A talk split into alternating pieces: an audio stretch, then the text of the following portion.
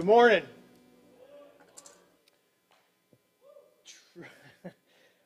Traditionally, I have the opportunity to address the student body during academic convocation at the beginning of the year. Unfortunately, due to COVID, uh, my, myself and the First Lady actually had COVID, so we were uh, isolated for two weeks and we weren't able to join you. So uh, I just uh, I ask for your forgiveness, except that it has really opened up the perfect opportunity for me to be able to come and to address you today. Uh, because what the topic that I was going to talk to you about, and, and with presidents, you know, we have about five messages that we use in rotation. Uh, it used to be four, but now we have a lot of five-year seniors, so we have to rotate it another year. Um, and so it, it's perfect because what I was going to address with you at the beginning of the year actually fits with where you're at right now as we tend towards the end of this semester. Uh, and so I appreciate the opportunity to come and speak. Uh, you've, you've been basically going through this, this series of messages about living the bigger story. And we've moved from creation all the way over to commencement. All the while, we've been challenged with this, with some key questions. Like, what is the bigger story? What am I living for? What am I striving after? And the idea is that God has really invited us to be a part of a bigger story, one that's been unfolding since the beginning of time at creation and continues to unfold each second, every moment as we go through uh, our lives. Now, last Wednesday, Doctor Cromwell shared some incredible stories about people right here at Central, in the history of Central Christian uh, who were able to answer these questions with great conviction and clarity. And she also con- asked us to consider partnering with God, asking God to help us take whatever next steps are needed in this pursuit to wholeheartedly live, uh, live and love Him. So it kind of brings us to where we are today. What's your story? Uh, what's what? What is it? Uh, if Doctor Cromwell is right, and I believe that she is, that that God gives us uh, challenges or opportunities every day, every moment to take steps into new directions, then I guess it begs the question: what direction are you taking today? Has your direction moved? Has your story changed? Is what you're striving for something different than where you were last Wednesday when Doctor Cromwell gave that message, or a day ago, or an hour ago? If not, why? It begs the question, what are you living for? What are you striving for? Which is what I want to address this morning. You see, the unique reality of attending a place like Central Christian is that we are very intentional about trying to uh, take advantage of the fact that God's mercies are, in fact, new every morning, therefore providing you a chance every single day, in every moment, to adjust the trajectory of your life, to incorporate the things that you're learning and that you're experiencing, changing your story, bringing it into better alignment with the bigger story. That, that's the journey. Your time here really is a pilgrimage into that bigger story. Yet somehow, I'm not sure why, so many of us seem to miss that. We miss that, uh, that opportunity. We miss the challenge or, or the, the ability to respond to this challenge to be part of the bigger story. And I don't know if it's because, you know, I, I, I mean, we get it. We're in McPherson, Kansas. What happens in McPherson, Kansas? See? But I would say that a lot can. We just miss it. We miss it. And so my challenge today is going to be to try to challenge you to think through this. Um, that that we, we are not, even though we're locked here in physically in McPherson, Kansas, there's a lot more to the bigger story and a lot more that we could do in the bigger story if we would just respond to it. Evaluate the bigger story. So, I'd like to begin by just telling you a story. Um, it's one of my favorite stories. Uh, I tell it, like I said, every few years I tell the story. It's about this little boy. I grew up in uh, Colorado, uh, and, and so, you know, taking hikes and, and that kind of thing is part of my history. So it's this, it's this, this story about this little boy. And one day he was walking along a path that kind of kept him up against the, you know, and, and this is Kansas. And this is Colorado. Okay, So you got these mountains, you know, that just kind of appear out of nowhere. So he's taking this little this little path, walking along the cliffs, and as he was walking, he noticed that uh, that there was this little egg laying on the ground. Um, and, and, and he realized as he came to this egg that this little egg probably had fallen out of an eagle's nest that was perched way up high on the cliff. But when he looked at the egg, he saw that the egg was still intact. Now, he didn't know if, you know, if what was inside the egg was okay or not, but because uh, he cared, he picks up the egg and, and, and he, he cradles it, and he's, he begins to wonder, well, what can I do? What, what can I do? Now, one thing this little boy knew is that all throughout the bushes uh, in the plain area right next to the cliff were prairie chickens. They lived in the bushes.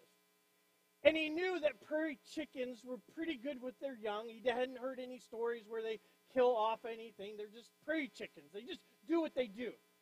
And so he decided that the best thing that he could think of is he would take this egg and he would lay it in the nest of a prairie chicken. So that's what he did. He searched bush after bush and finally found a bush uh, with a prairie chicken's nest in it, and the prairie chicken wasn't there at the time.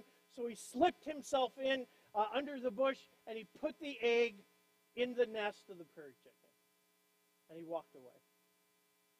Now, as you can imagine, Mom comes home. You know, Mom walks in, and she goes to her eggs, and, oh, oh my. There's a little something extra in there from the last time she was here. But prairie chicken mama's a good mama. And so she just, she said, okay, it is what it is. And she took up her little skirts, her feather skirt, and she sat herself down on that nest, and she began to warm those eggs, including that little eagle egg. And over time, as she loved upon her baby eggs, uh, they began to hatch. You know, one by one, you know, so you got gobble, gobble, little gobble, gobble, gobble, little gobble, gobble, and then it whack, you know, because we got this eagle in the midst of all that, and she looked like, oh, Lord have mercy, um, you know, but, but she was a good prairie chicken mama, so she did what all good prairie chicken mamas did, and she just took care of the ones that she had. Didn't matter what they looked like or how they sounded, she was going to teach her babies how to be good prairie chicken babies, and so that's what she did. She trained up her babies to do all the things that good prairie chickens need to do. And there are a lot of good things that prairie chickens need to do. Like prairie chickens need to know how to scratch in the dirt, because that's the only way they really eat, is they got to go find stray seeds and maybe dig up a worm or an insect here and there. And so she t- went out and she taught her babies how to scratch in the dirt and find those little seeds and those little insects. And that little eaglet, he went out there and he learned to scratch. Actually, he was the best scratcher of all the little prairie chickens. He went out there and he could scratch the deepest holes.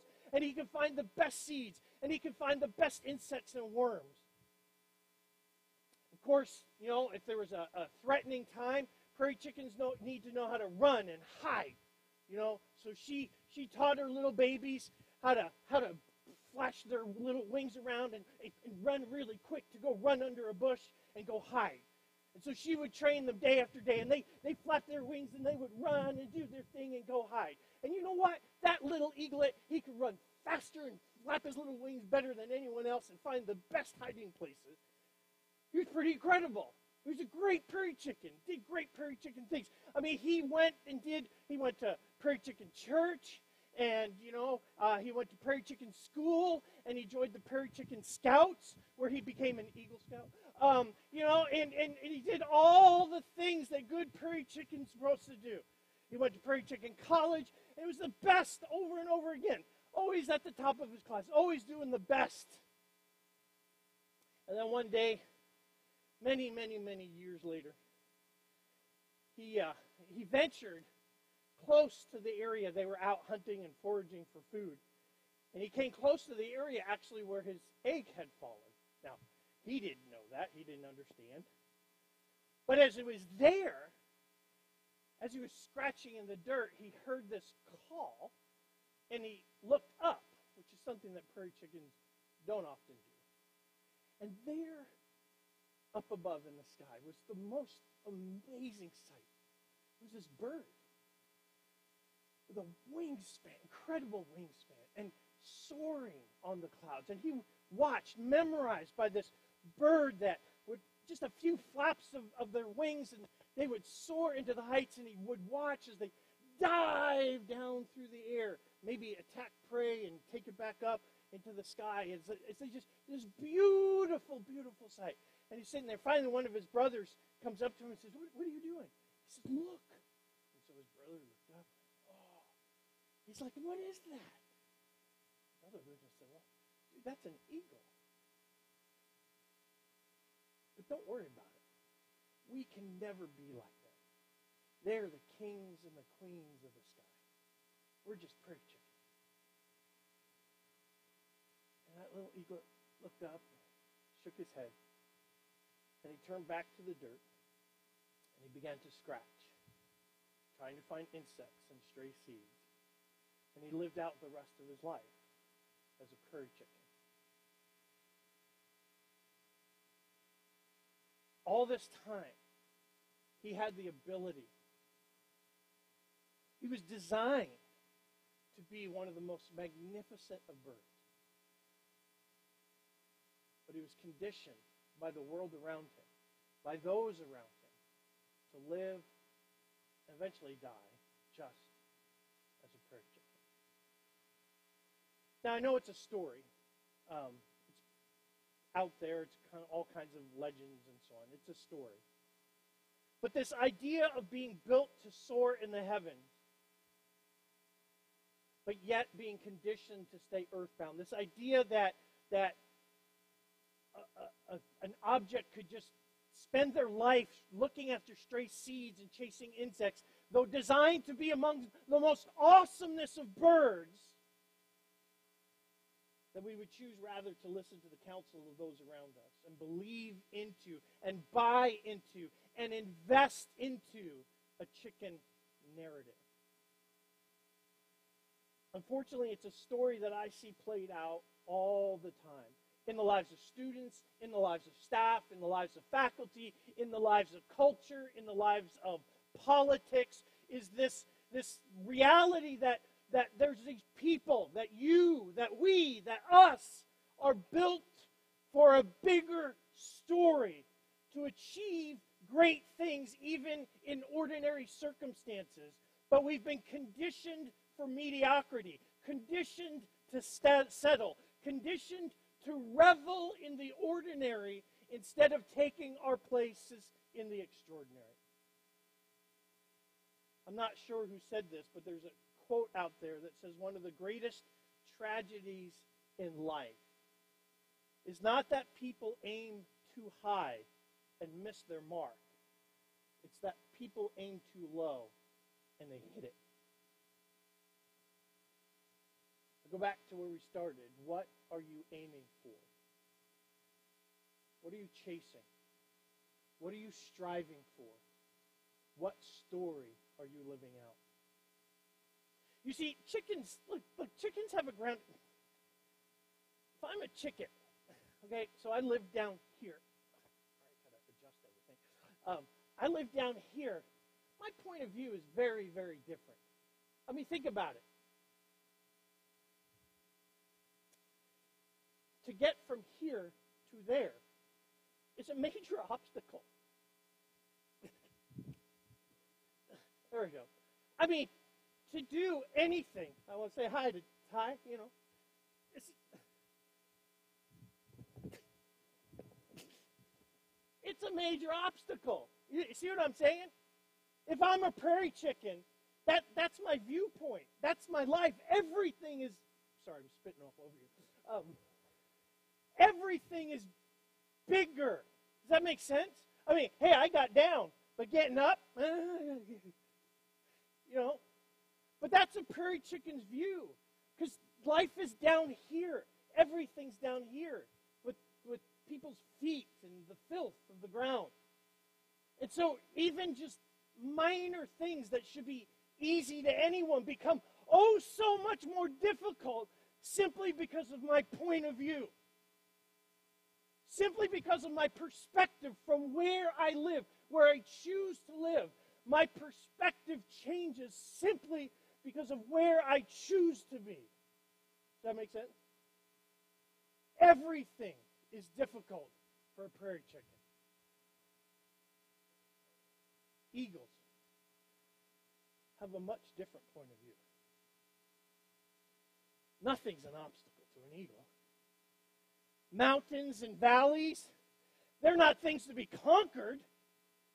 Those are just merely sights that I get to point out along the way. Does that make sense? Are you hearing me? It's the matter of perspective that changes the journey. And I want to make sure that you understand that prairie chickens by nature will always perceive that everything is a trial. Everything is something that causes stress. Everything is a case for anxiety. Where eagles don't. It's not that prairie chickens don't desire more. Oh, I'd love to go over and see what's on the other side of the mountain. But dear Lord, the investment to get over that mountain or to get through that valley. They just lack the capacity to ascend the above the restraints of their own worldview. Being grounded means you are limited in your point of view. Eagles just see things differently. They're not bound by earthly and temporal thinking. They have a unique vantage point. They can soar ever higher for a better view, while chickens remain earthbound. Rarely looking up. Why look up? Doesn't matter.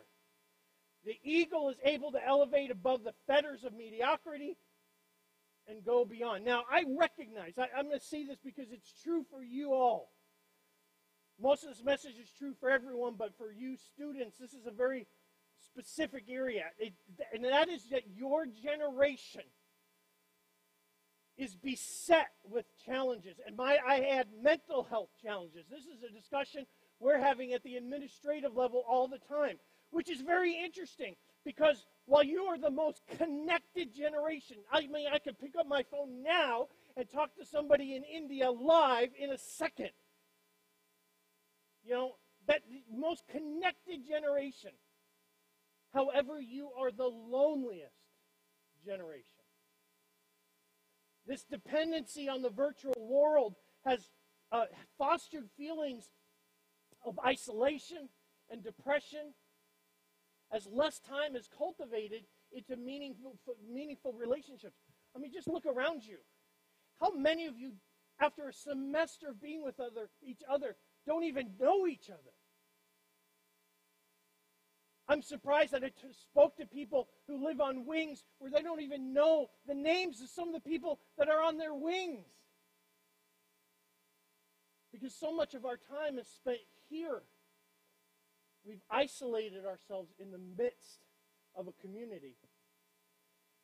And it's also this, this, this, this reliance on, on the virtual has created what, what the scientists are calling a compare and despair trap, where we compare our lives to TikTok-y people and this thing and that thing and this person and that what this person can do and all those kinds of things. And we despair because we don't, we can't do that, or we don't have that, or we don't see that, or we don't whatever. So when you take that and you couple it with a world that's, that's like in a turbulent tsunami of issues, we got pandemics and we got politics and polarization in society. Many of you have fallen into a state of anxiety and angst. The, now hear me. What has happened is culture has penned you up, has caged you in a lattice of lies.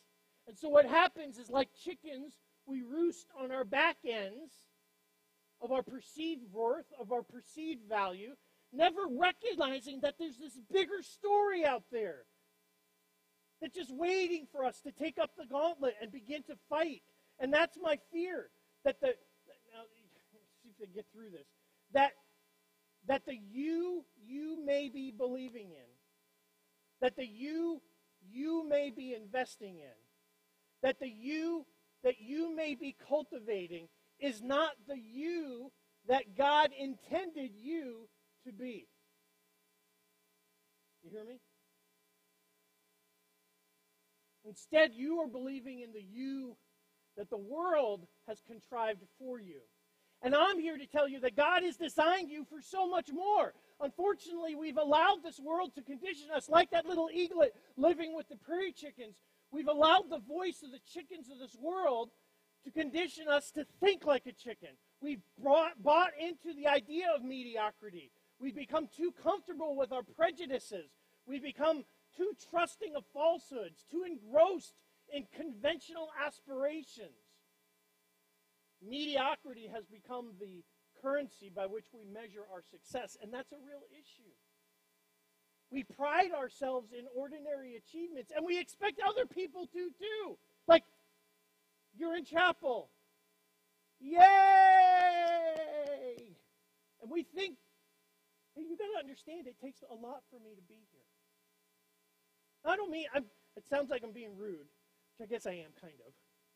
But that, that's kind of like, I, I deal with it too. I have employees who come to work, and, you know, when you ask them to do something, they're like, you should just be happy I'm here. That is a belief in the mediocre. That's chicken-level thinking. In Ecclesiastes three eleven, we're told, God has made everything beautiful in its time. And he has also set eternity in the heart of humanity. Think about that. This idea that God, I don't care where you're at, what's going on, what has happened, you are beautiful. You are wonderfully created. You are uniquely designed.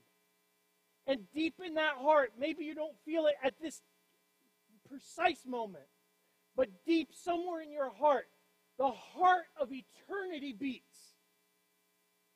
God has said it there. This call to be something more than what we've settled for as a culture. Yet many of us have ignored that inner voice, chosen to live as Philippians three describes, which is kind of counter to what Ecclesiastes talks about, where we live by the appetites. It says their God is their stomach. What a unique, I mean, the language. Their God is their stomach, meaning that they are controlled by their appetites. Not just, do I want to eat and I just eat, but it's everything. I want sex, so I go get sex. I want to lie, achieve, so I lie to achieve. Because what's ultimately important is not any big picture, it's my stomach. It's my internal drive. And that is chicken-level thinking. Now, let me be real with you. Life is hard. Life can be. I'm not, I'm not, I'm not going to water that down. Life can be hard. And that really shouldn't come as a surprise. I'm shocked when I talk to them. Many of you may not even be, you know, where your relationship with Christ, I don't know. But I'm shocked when I talk to Christians who are shocked when life gets hard. Folks, we live in a fallen world. I mean, the story of, the bigger story, when, when Zach, Pastor Zach took us in creation, I mean, that was the whole point. We live in a fallen and broken world. It's broken. That means it's going to be tough sometimes. Anyone who tells you that life is supposed to be easy, they're way off. In Scripture, we're told that life will be full of challenges. And looking at the big story, uh, we, we get that word at creation. But even as we go to the end of the Bible, uh, it's in Peter somewhere, Peter again dresses it and says, don't be surprised when tough times come. Don't be surprised as if this is something different. Look, life just sucks sometimes. Anyone who tells you that following Jesus is suddenly going to make things better, I want to be careful because there's a definition that plays out in there. Because for me, my experience was very clear. I was, I was abused as a kid. I still have all those memories. God didn't take them away when I came to know Jesus. I have addictions. I have issues that I wrestle with. God hasn't taken any of those away. Now, I do know people that when they came to know Jesus, they gave their lives to Christ, that some of those things were taken away. Hallelujah to them, but it ain't my story. Simply put, sometimes life is just sucks. Um, hurt is real. Death is real. Loss is real. Those things, though, folks, are built into the system. That's life. The question before us is not how can we make life easier for ourselves, but rather how do we approach life in such a way that we do not become overwhelmed by, let me refer him back, to this, to, to this tsunami of anxiety and despair that surrounds us. Because that's the difference. If you're a prairie chicken and the winds of life hit you, you fall over. Because you can't stand up. Or you go hide in the bush. What does an eagle do when the winds pick up? They soar higher. They soar higher. And I guess that's really my challenge for us. Is to wrestle with that question about where you're at. Now, you, you may ask, well, how? How? How? How? How do I do this? Well, it's nice that Scripture gives us kind of a layout. Uh, we go to, um, to, to, I think it's in Hebrews, um, this idea, it lay, lays out in the Scripture. It says, therefore, since we're surrounded by such a great cloud of witnesses, throw off everything that hinders and the sin that entangles us, and let us run with perseverance the race marked out for us, fixing our eyes on Jesus. I love that verse. Since we are surrounded by a cloud. Now, here's the key question, because I know there's a lot of people here today. But who surrounds you? Since we're surrounded by a great cloud of witnesses, really, that's talking about angel, angelic hosts, maybe even those who've gone already beyond. I don't know. I, I can't answer that question. I'm not a theologian, I'm a psychologist, so it's different.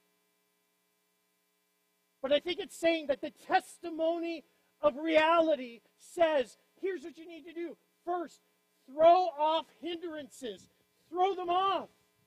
You know, if you're running, I used to be a cross-country runner when I went to Central Christian. And so part of the idea is you throw off hindrances. I mean, if you're running and you got something around your foot, you have, get rid of it, right?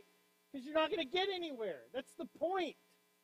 So we have to throw off hindrances. So that's part of the question. You want to be part of the bigger story? Maybe one of the things that you need to wrestle with in your life is what are those things that are hindering you? What are those things that are keeping you grounded? What are those things that chain you to the earth? And the hard part is some of those things are the things I like so much that I want to keep. I want them, you know? Men, you know, I'm a male. At least last I checked.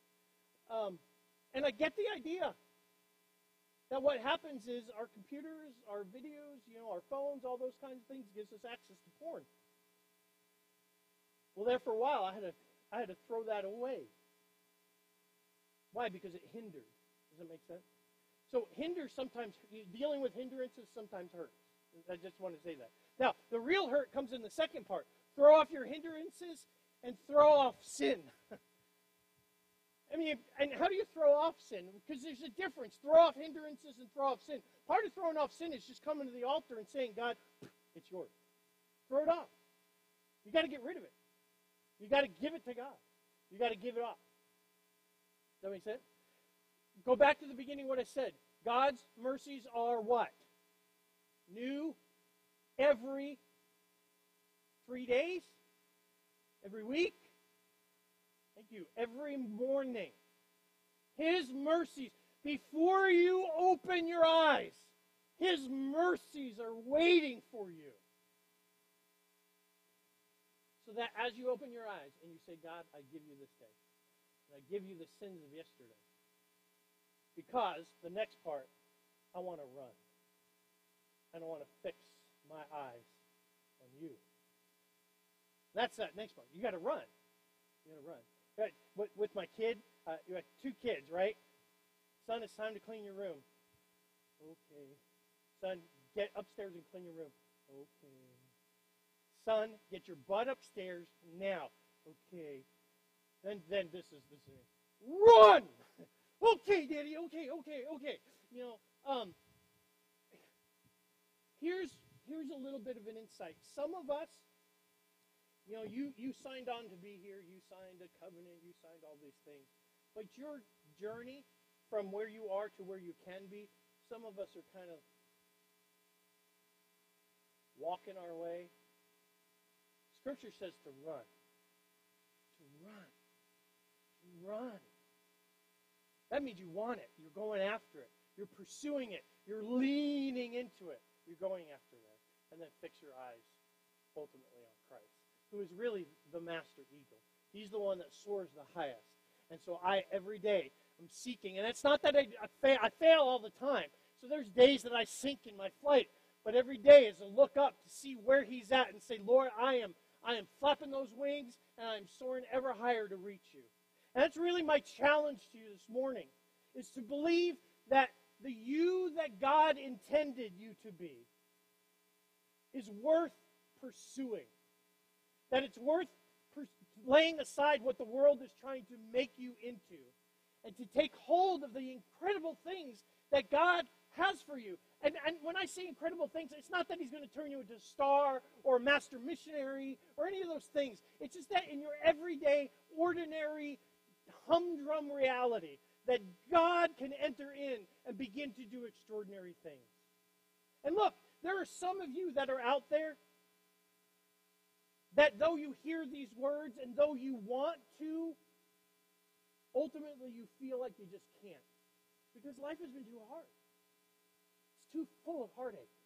My life is full of tragedy. You've been cheated. You've been despised. You've been thrown aside. You've been disgraced. You've been ashamed. You've been abandoned. You've been abused. You're full of hate and anger or outrage or sorrow or pain. For you, being a chicken is not so much a choice, but a designation given to you by cruel and uncaring people around you. Hear me. That is all a lie.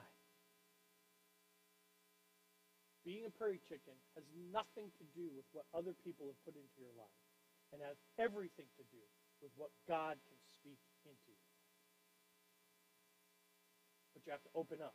You have to allow him to happen. Go ahead and put that picture up. There's a picture, if you ever have a chance to be in my office, there's a picture that hangs in my office. Um, it actually hangs over my door, so it's rarely seen by individuals because people don't usually look up over the door. It really hangs there. It's for me and for me alone. It's not really there for public consumption. And it's not really there for art, for me to enjoy. It's there as a reminder to always be focused on the bigger story. Each time I look at this picture and I see it and I take a moment to reflect upon it, I'm reminded not to give up hope, but to keep fighting. See, in this picture, which was actually drawn by a student here during a chapel when I was giving a version of this message a number of years ago. And as he drew this, it was this picture of the idea that our hearts long to take flight, that our hearts long to open their wings and to soar. But our flesh looks to kill and to destroy and to ground it and to grind it, to rob us from godly inspiration, to keep us trapped and down. So every time I look at it, I'm reminded to keep fighting. I'm reminded that the eagle in me is alive and it wants to fly, but shame and disgrace and humiliation and hate and anger, failure, disappointment, discontent, all try to devour it back and pull it back and keep it from flying. But yet, the eagle still battles. And yes, there are feathers that fall because the battle is real. And though the insidious forces of this dark world would have me settle for a lesser story, the claws of despair and misery try to devour my freedom. It is the image of those beating wings, striving and stretching to fly, battling to take flight, battling to be free, that I'm reminded of the redemptive gift that God provides us through the blood of Jesus Christ. Reminding me that I ain't a chicken. And the feeble story of my flesh is not what defines me. For I am made for a bigger story, a larger purpose, a grander good. So I will not give up. I will not be conquered. Trusting in Christ and trusting in that bigger story, I will rise up with the wings like eagle, and I will run, and I will not grow weary. I shall walk, and I shall not be faint. And that is really ultimately my challenge to you. As this semester closes, as we enter into the final weeks of a journey that began back in August, I would ask you this question that we began with. Are you part of a bigger story? What are you striving for? What are you living for? God brought you here back then. God has kept you here till now. He desires to do great and mighty work through you. So don't miss the chance. Don't settle. Look at where you are today to where you were. And ask yourself, how have I allowed the opportunities and experiences to change me and bring me into a larger story? And as these last two weeks culminate, I ask that you wrestle with the reality, because this is what we're about. The only reason I'm invested here is because I, I believe that even if just one of you, though I hope all of you, but if I get one of you to break the chain and to take flight, then every moment of pain and suffering or anything else that's involved about being here is fully worth it. So I pray and ask you, as you scratch, as you search, as you eat seeds and insects, wrestle with the question, is there something more? Is there a bigger story? And respond to it. Let's pray. Gracious Heavenly Father, I pray your blessing on the students here. I pray for the faculty and staff that are here. I pray for those that are listening.